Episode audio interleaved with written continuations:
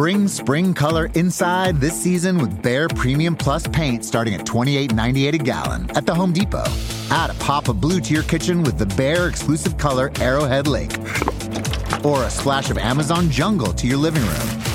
Bring a cool breeze to your bathroom with Sea Glass. Whatever your inspiration, start your spring with durable colors that last all season with Behr Premium Plus paint starting at $28.98 a gallon at the Home Depot. How doers get more done. Reese's Peanut Butter Cups are the greatest, but let me play devil's advocate here. Let's see. So, no, that's a good thing. That's definitely not a problem. Reese's, you did it. You stumped this charming devil.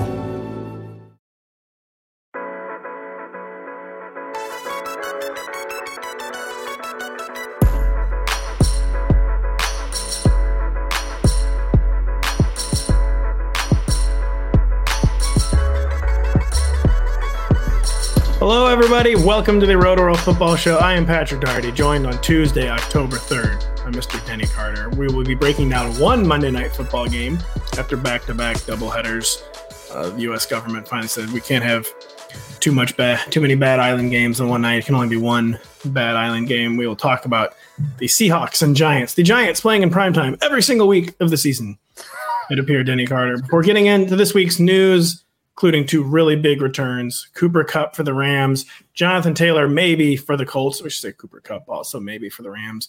We don't entirely know what's going to happen there. Talk about what is going on with the Bengals offense that is bankrupting families all over this great nation.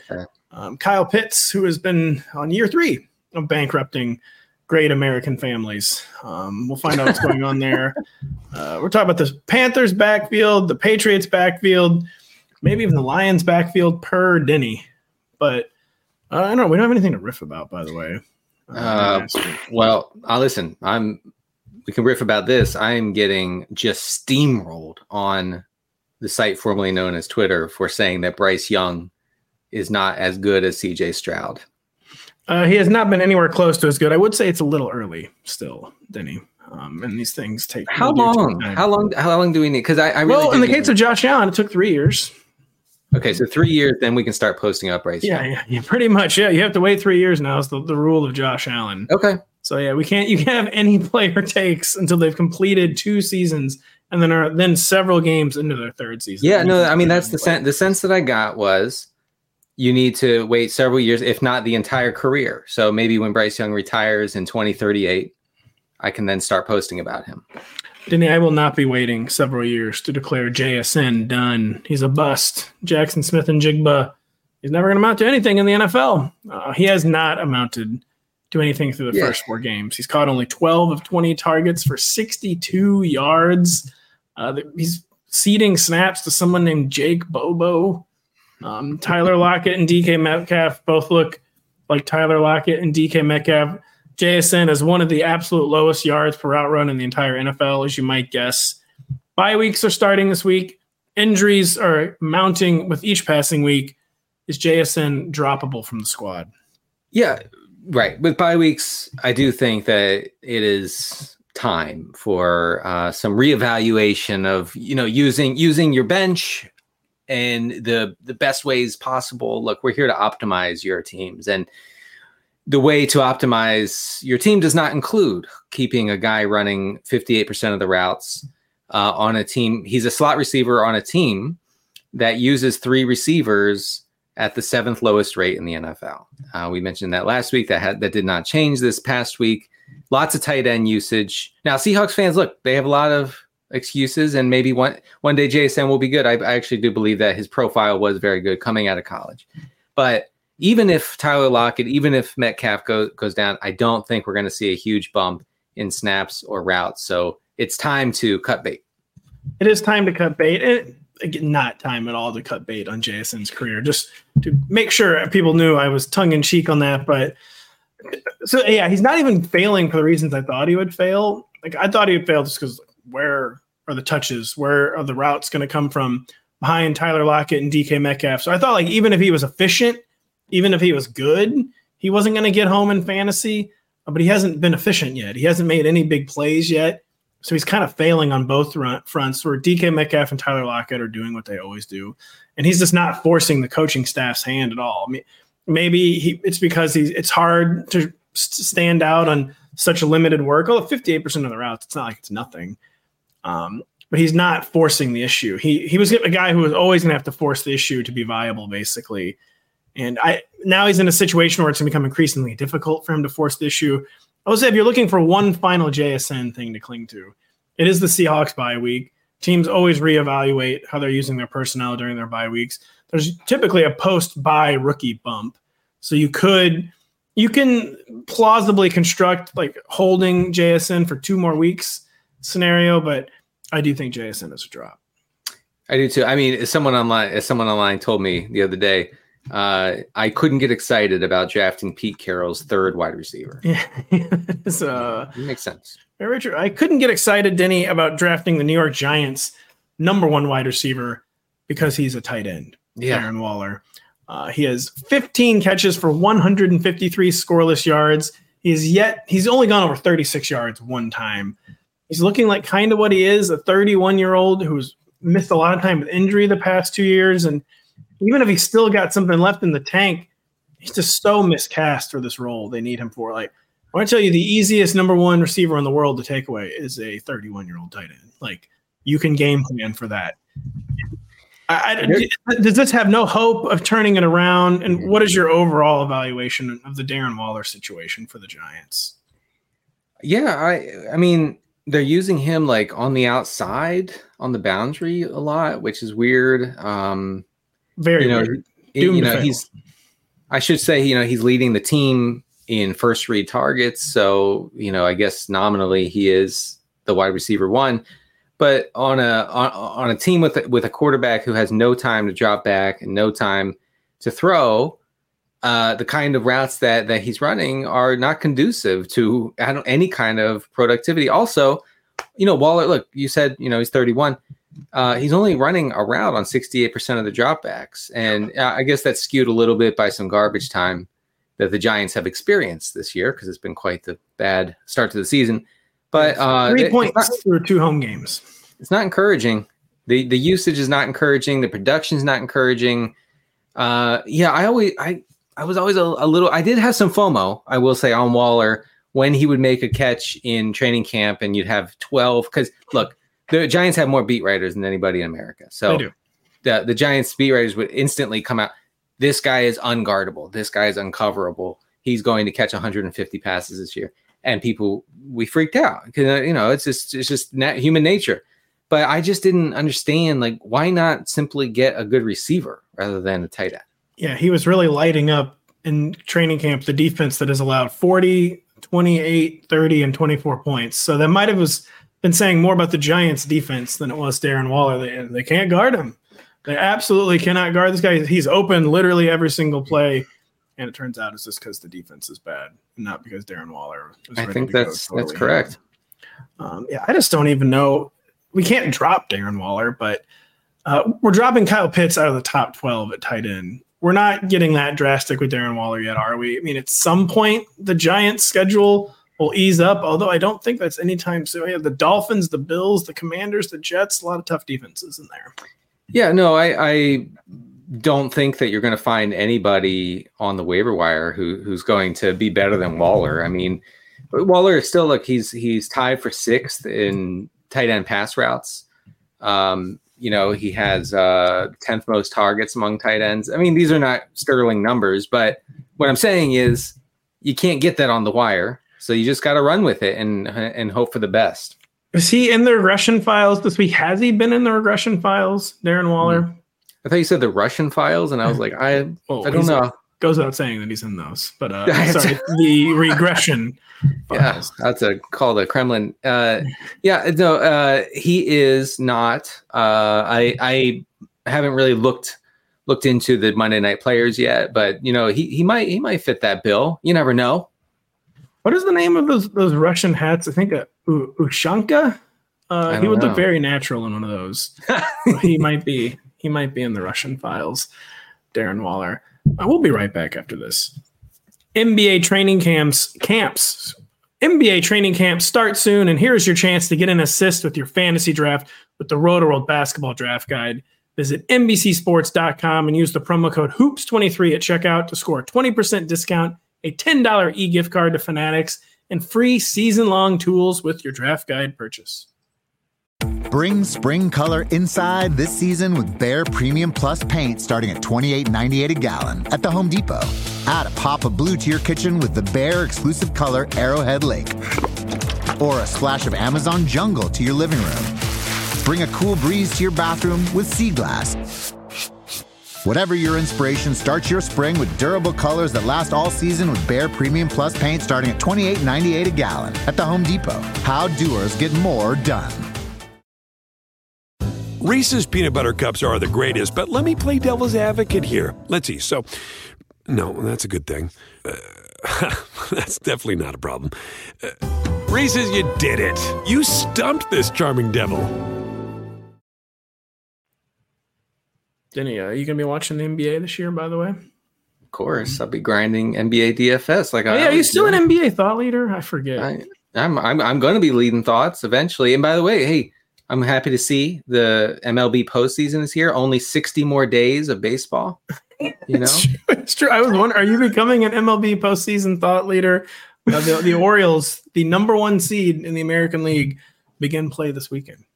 I know. I'm looking forward to it. I have my O's hat ready to go, and we are looking forward to it. If I could touch on one thing about the Giants real quick, we're going to get to the Giants. Hold that Giants thought. I don't usually like to try to humiliate my co-guests or my co-hosts. Can you name one Orioles player? Yes, Gunnar. Ooh, yeah. Henderson. Gunnar Henderson, I think, is going to win Rookie of the Year. I believe he still had rookie eligibility. And an extremely hot finish to the year. That guy. Forming a very imposing core with Adley Rutschman. But enough about the NBA, enough about baseball. We have a lot more Giants talk. But what is the Giants thought you need to get off your chest, Denny? Wan'Dale Robinson. Look, we like a PPR scam, and I think that's what we have here with Wan'Dale. He was active for the first time last week. He saw a huge uptick in playing time on Monday night against Seattle, and I have his numbers here somewhere. Here it is. So he's been targeted on 27% of his routes in two games. It's pretty strong. Like I said, saw a playing time bump. Actually against Seattle, he ran the second most routes on the team behind only Darius Slayton. And look, his 3.2 average depth of target, not beautiful, many would say. But leading the Giants, though, probably. How did you say? I said, is that leading the Giants, though? Probably that was a joke. No, but I mean, it's bleak. But in an offense that can't protect the quarterback, and with Daniel Jones having 0.4 seconds to throw the ball, those low ADOT targets are going to be all there is in this offense. Like, it's the only viable path to actually getting the football. So I kind of do. I do think that Robinson should be picked up in PPR leagues where you can start, 4 or 5 receivers. It's just the only kind of quarterbacking Daniel Jones is comfortable playing too. As you and I talked about frequently throughout his rookie contract, the few times he actually threw deep, he always graded out well in the advanced metrics in it. But they don't ask him to do it very much. When they do ask him to do it, he checks down a lot. It's just not something he's ever been comfortable doing. I would say he doesn't have the personnel to do it right now, but I mean, Darius Slayton can catch a deep ball. Jalen Hyatt can catch a deep ball. Maybe even Darren Waller, if you're willing to let someone try to win a one-on-one. Those aren't the kind of throws Daniel Jones makes. The ADOT is going to remain catastrophically low. And something I can't stop thinking about, and I couldn't stop thinking about this during the game last night. We're like, he has no time to throw. He's not being protected at all. No question that it's a bad offensive line. And I think sometimes I now go too far the other direction, blaming sacks on the quarterback. But, I mean, you take 10 sacks, man, I don't know if that's your offensive line. And maybe you should consider throwing the ball one time. His I'm not going to get bogged down in this stat, but there's a stat called sack rate over expected, and let's just say that his is off the charts. Right and now. If you lead the league in fumbles since 2019, as Daniel Jones does, maybe it's not the protection, and he's got quite the alibi where everyone thinks it's the offensive line. And I'm sure it's not a great offensive line. But he is not making it look any better than it is. Then I was going to ask you if there were any Giants pass catchers you liked, and Wan'Dale really is the only one. I mean, Wan'Dale, I kind of had a suspicion this was going to happen. And it seems like it is happening, and that I think that's very much real too. Is there anyone beyond Wan'Dale, or there's anything interesting in the data? Not really. I mean, maybe when Barkley comes back, he'll be, you know, kind of scammy from a PPR standpoint. But you know, this idea that Saquon Barkley is going to make the difference, all the difference in this offense, that's not true. That's not true. That's not happening. His efficiency was lessening at the end of last year. His big playability was really going down in the second half of 2022. The blocking issues are probably more real for him. Not that they're not real for Daniel Jones, but probably even more noticeable with Saquon Barkley than they are with Daniel Jones. And yes, they should maybe trade Saquon Barkley. Yeah, they should have done that like 6 weeks ago. But also this defense is not very good, so they're going to be facing a lot of negative game scripts.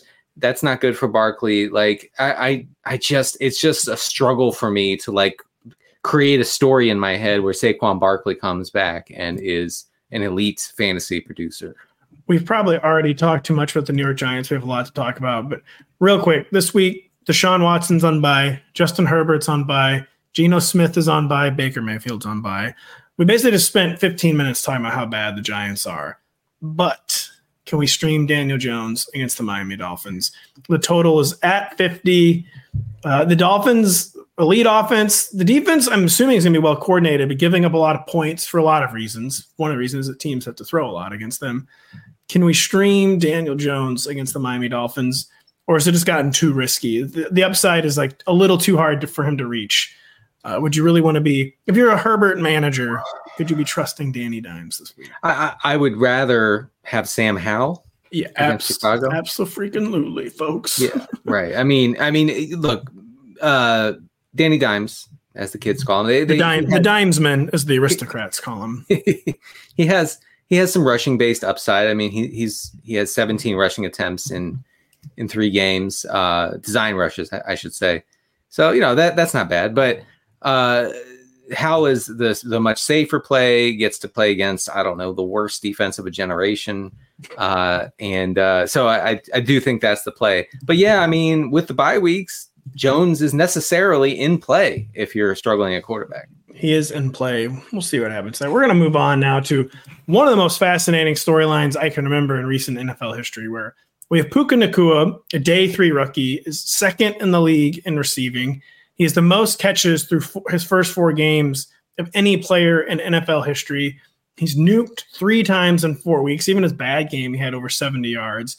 He's been the league winner so far in fantasy football. But he has a guy who the last time he was healthy, and Cooper Kupp, had the second most receptions, second most receiving yards in NFL history, still commanding 10 to 12 targets every time he's played since 2021. He is at least practicing this week. We don't know if he's going to actually come back and make his 2023 debut this weekend. But this, I don't even know how. Let's start with, who are we ranking higher, Puka Nacua or Cooper Kupp? I look, I'm a Puka guy from way back. Okay? You are. Denny was the Puka Nacua thought leader over the summer. And you are, that is why, I just got to be honest, every time I see you post some content from your backyard, it seems like it's gotten an acre bigger. That is because I believe of all your summer Puka Nacua shit. I don't remember Denny having an entire par 3 golf course in his backyard. It's only par 3, but I'm taking loans out all my best ball winnings right now. So we'll see how that goes. Please, getting an advance. Underdog is advanced to. I'm not sure if they should be advancing Denny 300K just yet. We'll see what happens. Hopefully Puka doesn't get injured. Let's hope for that. So I'm going to need more shifts, by the way. Yeah. And so I do think you have to rank Puka, you know, you have to rank Cooper Kupp above Puka. One thing about this Rams offense, and I'm writing about this in the regression files, is they've actually turned quite run heavy inside the 10-yard line, when that has really not been Sean McVay's calling card during the Matthew Stafford era with the Rams. They were, but over the past 2 seasons, among the past heaviest teams in the green zone inside the 10. And I think that had to do with Cooper Kupp, you know? So when he comes back, I expect him to have all that touchdown-based upside. I think I still, you know, you're starting Puka, but I think you have to concede that Kupp is the wide receiver 1. That is interesting, the stat about the Rams running inside the 10-yard. It could also be with Matthew Stafford kind of Matt Ryaning pretty hardcore, even with Cooper Kupp, where I feel like he's been committing, maybe anecdotally, a lot of turnovers inside the red zone. And definitely one of the reasons the run heaviness inside the 20 is definitely one of the reasons Matthew Stafford's touchdown rate remains like really fluky, like really low. 1.7%. Yeah, I mean, that should even double that would be flukily low for how many passing yards he has. I think he's second in the league in passing. Yes. The under 4% touchdown rate is like just a straight up fluke.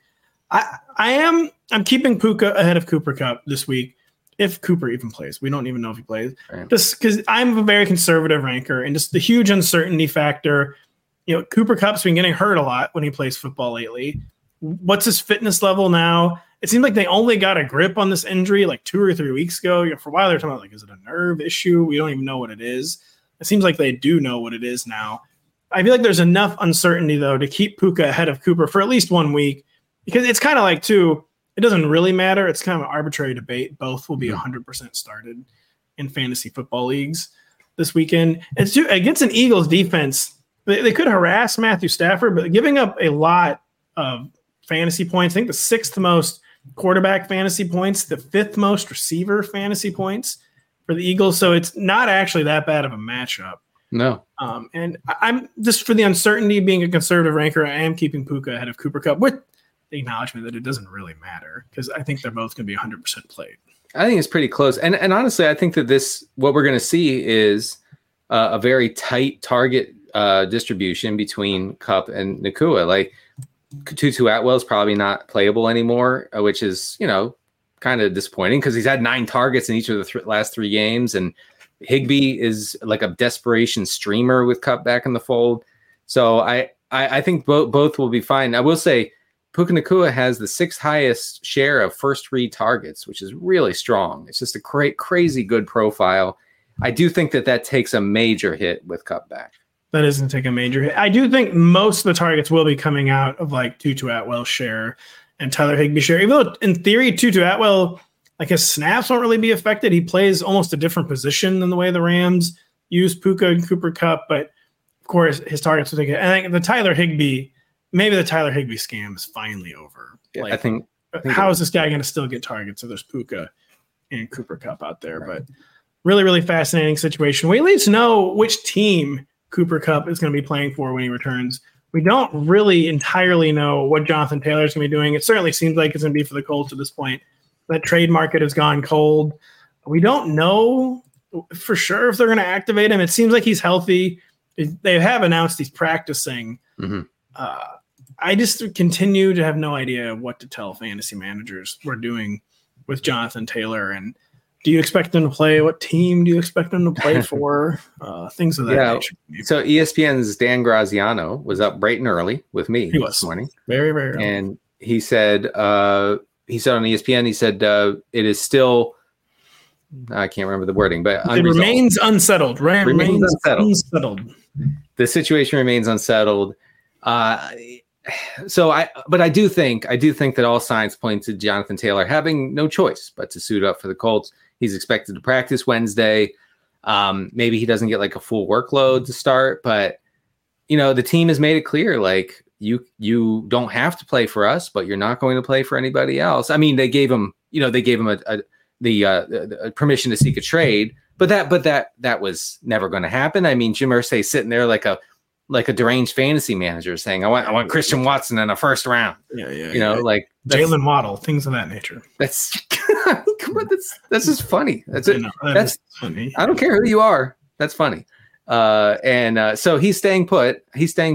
But if you have Zach Moss, keep him, see how it unfolds. If Jonathan Taylor is active this week, can we still start Zach Moss? Oh, I don't know. Oh, I thought you were going to say, are we starting Taylor? I'm starting Taylor, but I don't think you can start Zach Moss in that case. No, it's against the Titans too. Notoriously stingy on the ground. They do allow a lot of production through the air. Don't tell Joe Burrow that. It is facing Anthony Richardson. Doesn't seem like a good matchup for Anthony Richardson, a team that really shuts down the ground. Anthony Richardson doesn't seem ready to maybe like go crazy against them through the air. It could be a very down week for the Colts offense. I love Anthony Richardson. as a fantasy producer and as a person. He seems like a really, really solid person. He's bad for this offense. He's bad for the fantasy players in this offense. He just is, because, you know, he has 10 to 12 rushes per game. That just completely lops off the target-based upside for a guy like Pittman, a guy like Downs, right? And he takes a lot of those inside the 10, inside the 5 carries, which crushes the running back, whoever it is. So I actually am not very hopeful for Jonathan Taylor coming back. Are we... The first game or two he played, I guess it was only like the first half of week 2. It seemed like he was at least supplying PPR looks for Michael Pittman. That really was only week 1, though, because he barely played in week 2. He scored 2 rushing touchdowns in 10 minutes and then had to sit the rest of the day. So I guess I was wondering if people were overreacting to one bad game from Michael Pittman, but it's basically been one okay game and one bad game. And I think your reading of the situation probably is more correct. Yeah. That it can't be great. I mean, Pittman had a great game with Minshew. And listen, if Minshew started the rest of the season, I mean, that would be devastating to my fantasy teams because I have a lot of Richardson. But if you have Pittman, that's what you want. I mean, that's what you want. Not because Minshew is some great quarterback, but because Minshew is going to rush 0 times and he's going to throw 35 to 40 times a game because the Colts have a bad defense, because the Colts are constantly in negative script. So that's what you're looking for. I'm not saying you can't start Pittman, but man, that upside takes a ding with Richardson. Yeah, Gardner Minshew was born into the short to intermediate ADOT, molded by it. Can't remember the rest of the Bane quote. I mean, Josh Downs would see like 145 targets if Minshew were the Colts. I haven't seen The Dark Knight since George Bush was president, I don't think. No, that was The Dark Knight Rises, too. I know, sorry to get political. Obama was president when The Dark Knight Rises came out. That's back when movies were big. Were big news. It was. There were 2 big movies. One of which was an NBC Universal film. You may have heard of it, called Oppenheimer. I saw it. No big movies. We are part of a movie studio here. We are begging you all to go. I saw it 4 times, just so everyone knows. We're begging you to go to the theater. Please go to the theater. It actually is so much better than watching at home. Oh, it is. The only prompt I put here was Bengals offense, like ellipses, question mark, what? I saw that. What? And I have an answer. Give us an answer. Give us the answer. It's not a short answer, and you're not going to like it. But here it is. So Joe Burrow is being blitzed at a far higher rate this year, and I think that's because he is not mobile. So it's because he can't move, I think, is the reason why. So teams know that, and teams are blitzing him nonstop. And here's how it's going. All right. These numbers are actually kind of striking. Not great for podcast form, but hear me out. So when he's being blitzed this year, Joe Burrow is completing 53% of his passes at a clip of 4.8 yards per attempt. Okay. 53%, 4.8. Now last year, that was a 66% completion rate when blitzed and a 7.7 yards per attempt. In 2021, it was 72% and 10.6 yards per attempt. Man. Okay. So he was eating the blitz alive in previous seasons when he was an elite fantasy option. And now he's basically Justin Fields when he's being blitzed. I mean, they're side by side in those metrics. So that's what's happening. That's what's happening. And the Bengals are trying to be pass heavy, but they can't quite. Look, they were second in pass rate over expected last year. They were really trying to be pass heavy, and I can't quite understand why. Yeah, but they're 6th now, and probably that's too high right now. Way too high. But their offensive line stinks, okay? Pro Football Focus grades the Bengals offensive line as the 6th worst pass blocking unit in the league. They were bottom 5 last year, but the difference, of course, is that Burrow could move last year, and he can't move. So that calf injury, it seems like, has torpedoed the Bengals season. It really, really has. And I guess one reason why they remain so pass rate over expected is he quite literally can't take snaps under center because he can't backpedal. So they don't want him pushing off his calf. And hard to have an effective running game solely out of shotgun. There's no easy solution to this other than sitting. They have their bye in week 7. He could sit the next 2 games, have the bye, and get 3 weeks of badly needed rest. But at 1-3, I mean, they'd be really risking 1-5 and the season officially being over. So I think they're just going to hope and pray that he goes random superstar mode these next 2 weeks, and or they just grind out a victory, and then they finally do. Yeah, they during the bye they send him to Germany. He gets the stem cells. I mean, that's not legal. Injected into his calf, and then the season turns around. You started a GoFundMe to send Joe Burrow to a town in Germany that no one has heard of. You started this 6 weeks ago. We still haven't hit the mark. So come on, guys. Yeah, I believe I'm going to pull up my article and read my own joke real quick. We love our own joke. If there's some reason Joe Burrow has yet to undergo some sort of mysterious stem cell treatment in a German university town whose population peaked in 1653. That's really, really, really what we need from Joe Burrow. We need the very mysterious, quite possibly illegal medical treatment on his calf, because this is not working. And by the way, you talk about his yards per attempt when being blitzed. His yards per attempt in week 4 was 5.5, a horrible mark. You need to be over 7, really, to be a good quarterback. You really need to be like over 6.7, 6.8. His YPA of 5.5 against the Titans was a season high. Good grief. So that's where he's at right now. And this, well, you know, it comes down to this. If you took Chase over CMC, your season is lost. There's no recovering. You have deleted your phone number 3 separate times because the bank won't stop calling about your house. It's over. Like you could work the waiver wire perfectly from here on out and do everything right. Get all your good start sit decisions, all that, and it's still very much Joe Burrow for you. And because Chase is seeing his ADOT has collapsed. Okay, so they're trying to get him involved with a bunch of short stuff, but that's not going to cut it. That's not what we're looking for. That's not why you drafted him right after Justin Jefferson. No, it's real, real bad. Yeah, it's hard to find the light at the end of the Bengals tunnel. Again, that week 7 bye.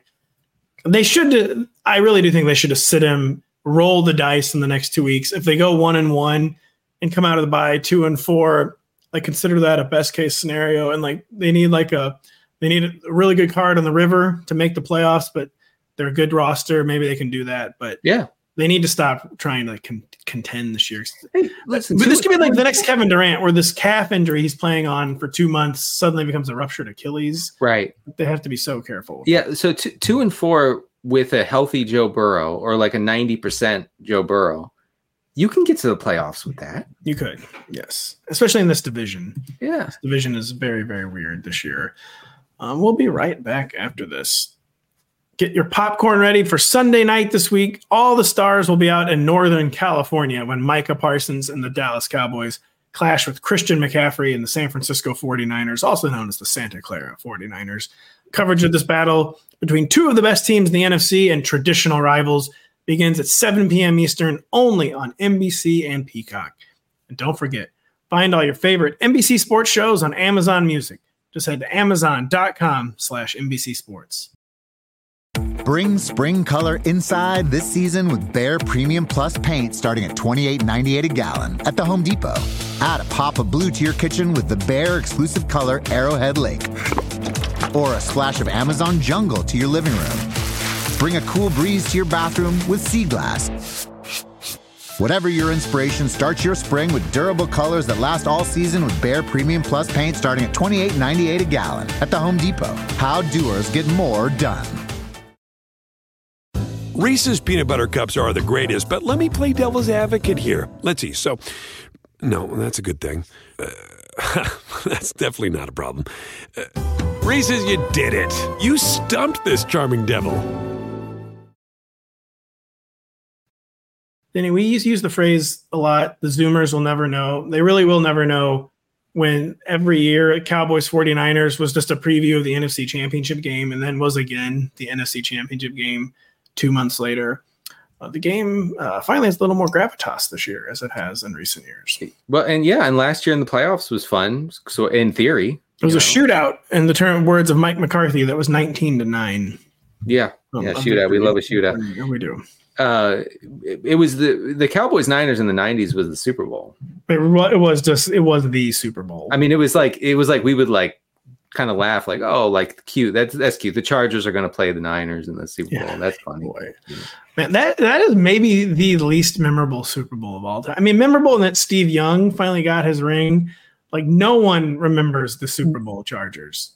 We remember Natron Means. Of course, I disagree. Well, I guess just personally, I disagree because those Chargers traumatized me by beating my Dolphins to get there. My heavily favored Dolphins at home with Marino in his last gasps at relevance.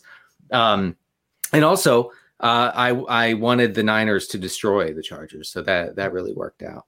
Yeah, that did really. Was that the year they went to the Super Bowl? They beat the Dolphins in the playoffs. I actually don't remember that. They did beat the Dolphins at home. Bobby Ross, huh? Boy, what was up with Dan Marino? Could have won a big game every now and then. He could have. That was one choice. He decided not to. He decided to never win a big game outside of his rookie season. Yeah, well, it was the divisional round, and yes, the Dolphins were a higher seed. Yeah, I mean... they weren't. Actually, the Chargers were a higher seed, but I think the Dolphins were favored. Yeah. The game was in Jack Murphy Stadium, which is in San Diego, California. Really? I had a memory of that at Joe Robbie. I know. The Zoomers will never know when stadiums weren't named like Experian.gov. When the stadiums were called The Bank. Yeah, when stadiums like had very mysterious. I wonder who Joe Robbie was. Right, Trevor Lawrence saying, come make a run on the bank this week." Yeah, oh gosh, I was daydreaming about that the other day. Like, we're gonna have public money for these stadiums. Let the county, let the city name them. Please. I can't deal with any more extra gum.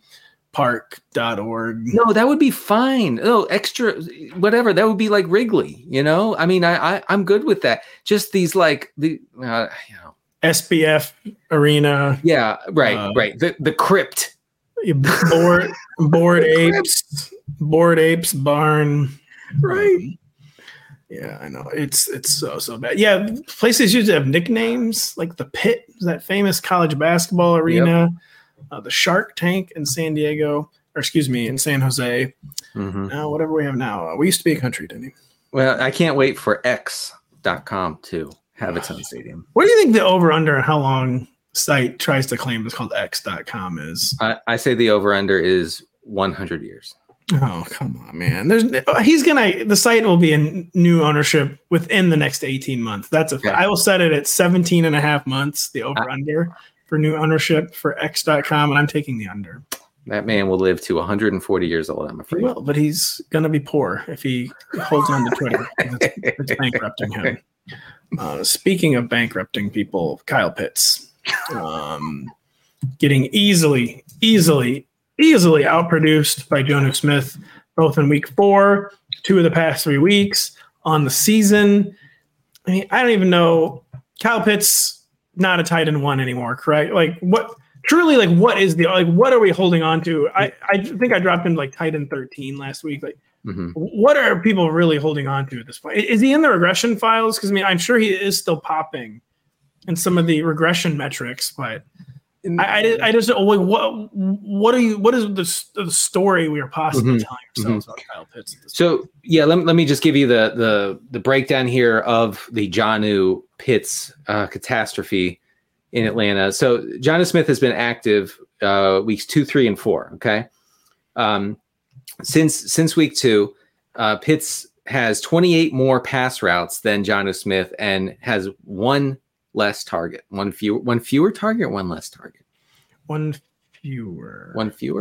Yeah. So fewer is for a specific number. Less is for like a general less. There you go. Okay. So that's not good. Jonnu leads the team with a target per route run rate of 24%. Pitts is at 17%. Jonnu Smith even leads in first read targets over Pitts over the past 3 games.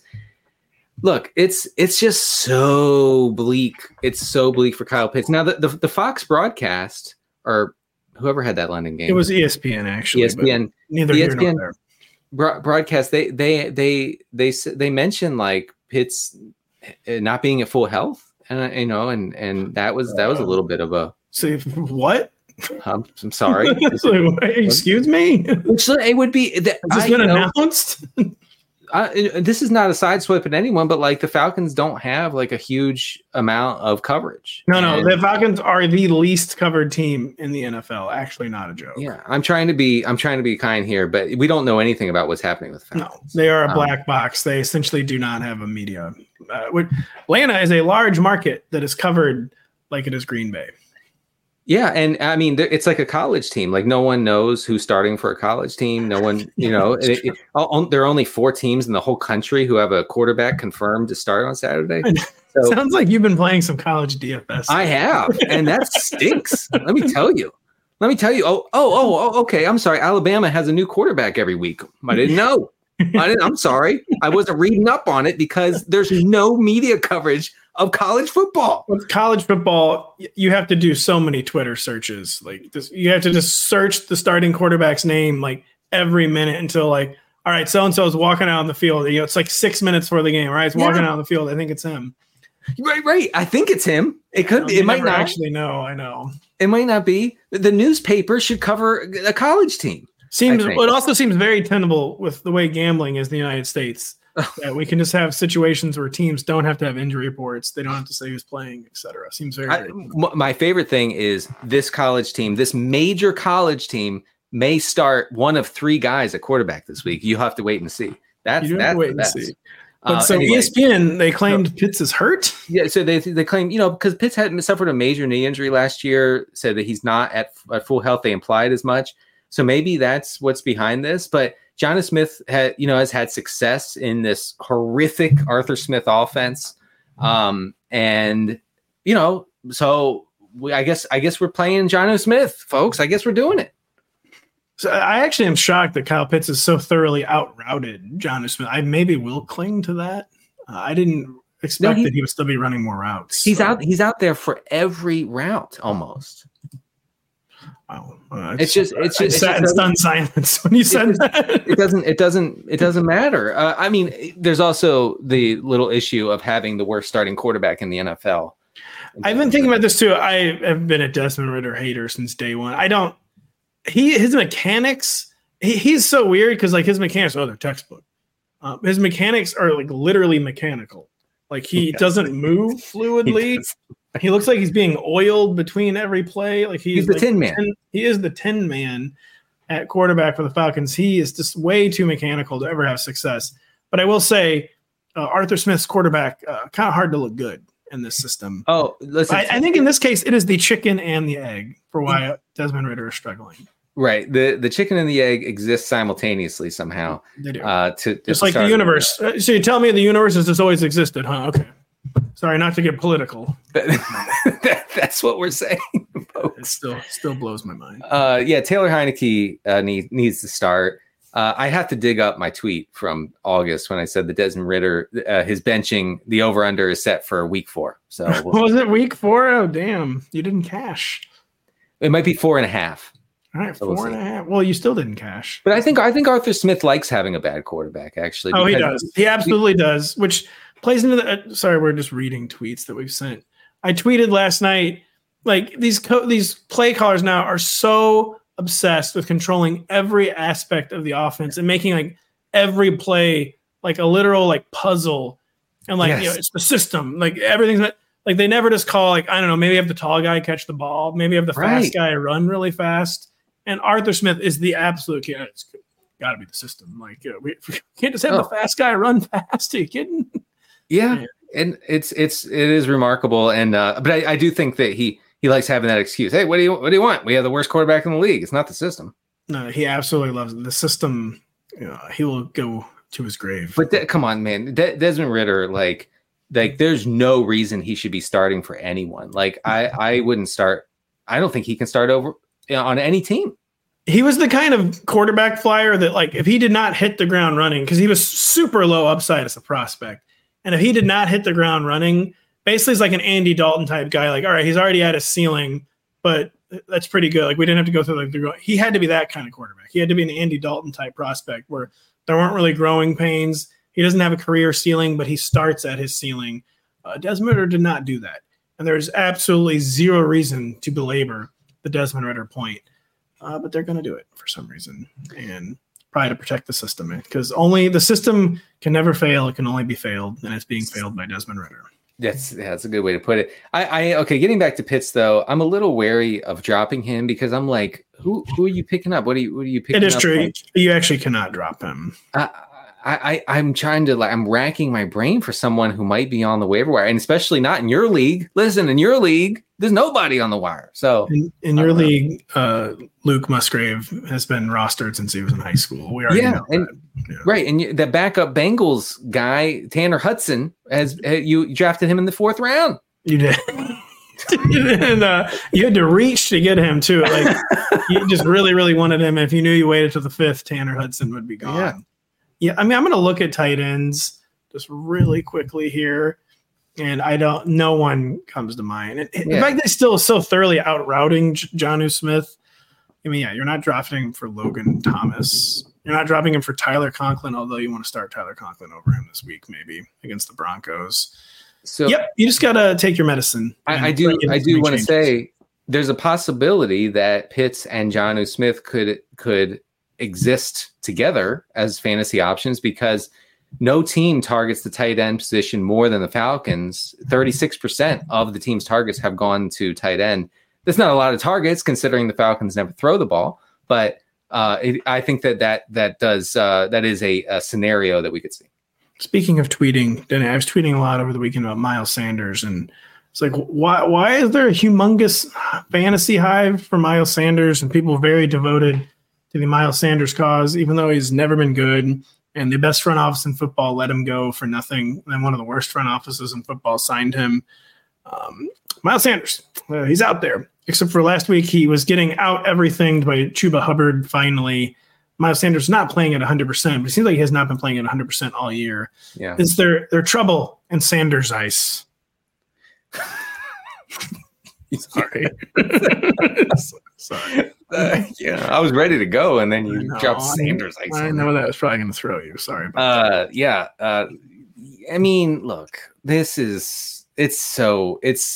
Sanders is like barely fantasy viable in 12-team leagues right now.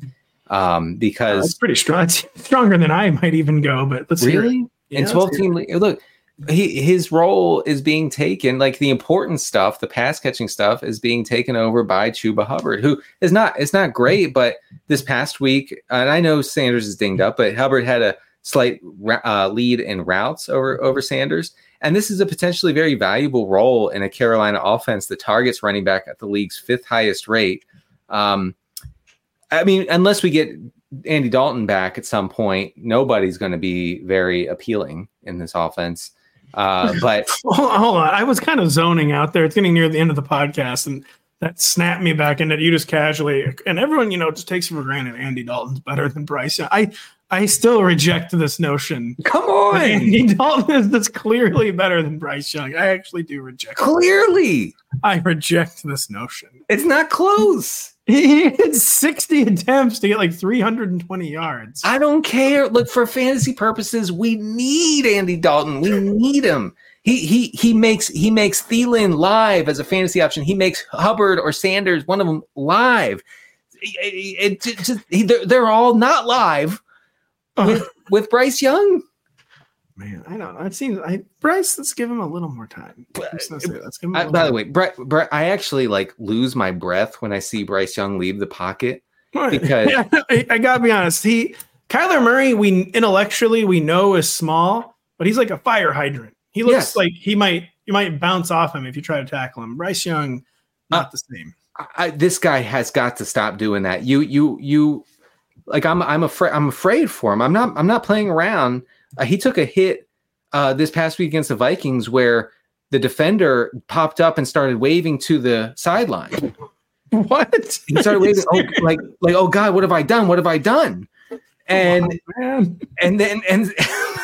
then Bryce Young got up a few like a minute later, and he was okay. But like this has got to stop. This does not end well, I don't think. Man, I don't know. But so you're that concerned about Miles Sanders, huh? I mean, you got to look elsewhere. I'm trying to think of you're starting Khalil Herbert over him, I think. Do you think Miles Sanders is good? Like, am I just crazy on this? Am I a hater? Like, I just could not get over the disdain the Eagles coaching staff had for him, and like constantly concocting reasons like, whatever, we got to get Kenneth Gainwell here for these, all these actually important snaps. And when they just like made, I saw him run into his blockers constantly. The fact that they rationed his targets down to basically zero by the end of his time in Philadelphia. Yeah. The fact that that front office, that coaching staff could not figure out how to use Miles Sanders. Like, I was just fully out on Miles Sanders after that. I think you know, he's like a replacement level type guy, and so is Hubbard, but also Sanders is always hurt, you know, so that's a double kind of double whammy for him.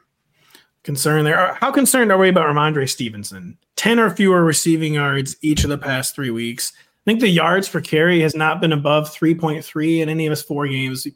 Yards per carry, very imperfect stat, so on and so forth. But not reasons to be happy about Rhamondre Stevenson. So how concerned are we about Rhamondre Stevenson? Yeah, very. I mean, he's, you know, his route rate is 53%. You know, that's not good. Zeke is at almost 30. Really not going to cut it. Yeah. Yeah. Zeke is at 30%. So that is not what we were looking for. Like, we were, you know, we had kind of conceded, hey, Zeke's going to steal some of the high value touches near the goal line or whatever, but not this. So, yeah, I mean, but again, where you drafted Stevenson, the waiver wire options that you have available, you got to keep starting them. Hopefully this Patriots offense kind of figures it out. I don't know how that's going to happen. But now, Bailey Zappi, check down king. If he gets some action, it could be better for Stevenson. But game script-wise, it hasn't really worked out. And by the way, Pat, can we talk about the fact that Mac Jones was clearly concussed last week and no one said anything? I don't know if I saw enough of the game. I saw a very concussed box score, I will say. His fumble 6 early in the game, in the first half, he gets hit, thrown on his head, his body goes limp, and no one says anything. The announcers don't say anything. He just eventually he walks to the sideline. He's not checked out. He's a disaster. Remember Tua suffered that concussion on Christmas against the Packers. Oh yeah. And wow. And then suddenly he was throwing, and then the Mike McDaniel the next day was like, looked at the film and was like, oh my God, Tua's concussed. I think that's the same deal with Mac Jones. He was not right after that. Man, the announcers always just opt for really awkward silence when they see a player stumbling around. Then most of them go, oh, and then like, oh, I think it's his back. Yeah. Oh, and that's an ankle injury if I ever saw one. Then they cut to a Chick-fil-A commercial. They come back and Mac Jones is just in the huddle, pointing indiscriminately. I'm not going to start making jokes about concussions. But I, you know, Patriots, get this guy checked out. I don't think he was right. They will never just get this guy checked out. It is crazy. Teams still will never just get this guy checked out. The only reason Anthony Richardson came out, Anthony Richardson had to remove himself from the game when he was concussed. And like, he's a rookie, so they're like, we'll get that fixed. The Colts were not going to acknowledge a clear concussion. We're truly not going to, and it does make you really worry how many are still just played through every week. Oh, yeah. Listen, important players are allowed to play through brain injuries all the time. They absolutely. It is still graded on a curve. It absolutely is true. Or like if the gunner looks woozy, they take him out. Oh, Aaron Rodgers, like, hold on, he's just like that sometimes. And then they let him finish the game. Yeah. Aaron, what's your name? And then he says his name. That's a trick question, bro. Yeah, right. What's any of our names? No, he's like, I was going to say Aaron Rodgers. What's the nature of names? Yeah. Like, don't try to label me, man. Gosh. We will end the show. The Lions. Any expectations for Jamison Williams? 2 games lopped off his suspension. He's back for week 5. And you wanted to comment on the Lions' increasing run heaviness over the past few weeks. Holy cow. They are the run heaviest team in the red zone through 4 weeks. We saw that when they were just hammering the Packers late in the game with David Montgomery getting 100 high-value touches. They have let's see, I'm looking at it strongly, very strongly right now. The Lions are 30th in pass rate over expected. Right in line with the Cardinals. Of course, the Falcons are a distant last. Is that total or just in the red zone? Total. Wow. Man, it's interesting because I was wondering why in the world they ran it back with Jared Goff, and maybe it's because they aren't actually running it back with Jared Goff. Well, See, this is what they did last year, Pat, and it's very smart. They actually are pretty pass heavy on first down, which that's what smart teams do, right? But then overall, they're not trying to like let it rip with Jared Goff all the time. Like if they get a lead, we know what they're going to do. And this Detroit defense is, I think, good enough to maintain leads, to get leads. And it makes me not worry, but it makes me a little, like, as a guy who drafts a lot of Amon-Ra St. Brown, makes me think that maybe I'm going to miss out on that massive upside that I was hoping for, because this team is simply just not going to throw when they have a lead.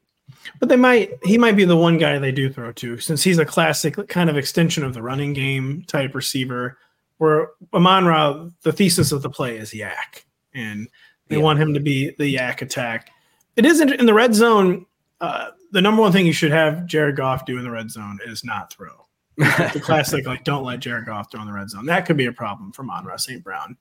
I think Amon-Ra will get – Jamison Williams, I have no expectations of. Oh, yeah, no. I mean – he's probably – the odds that he's better than Josh Reynolds are extremely low. We're going to see him probably, run like 8 to 10 routes to start. And the team doesn't like him. Dan Campbell doesn't like him. No. He's going to have to, like, blow the roof off and, like, force them to play him if – that's his best case scenario. Worst case scenario is – he's just out there running wind sprints, getting good cardio in. He's going to be MVSing fairly hard, I think, for the Lions. Yeah, yeah, and this team, look, like I said, like they don't need to, and they don't really want to let it rip through the passing game, and that's bad for anybody who's not named Amon-Ra St. Brown or Sam Laporta to an extent. Yeah, Marvin Jones is in shambles. Oh, at Jamison Williams' return. Everyone else, not so much. Wow, Marvin Jones. What was that signing? Was that just a legacy, like welcome back, buddy signing? What was that? I think it was a clear space down the field signing, and maybe he's doing that. I haven't looked up like his separation or his cushion. His playing time is in the toilet. Yeah, well, he's not catching. I think he's had one catch. No, I think he's had one catch since week one. He has zero catches. Oh, let's go. It's one target since week one. All right. It is Jover for Marvin Jones. Yeah, it is Jover for the show. Thank you so much for listening. There's going to be more news throughout the week. Keep it locked to rotoworld.com. Denny's regression files will be dropping on Wednesday. My rankings will be dropping on Thursday. Denny's live chat comes out on Friday live. It doesn't come out. It'll be live on Friday.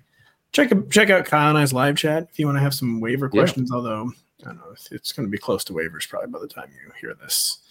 But we talk about everything. We talk about everything on the site on RotoWorld. So for Denny Carter, I'm Patrick Daugherty. Thank you for listening. We'll be back later this week.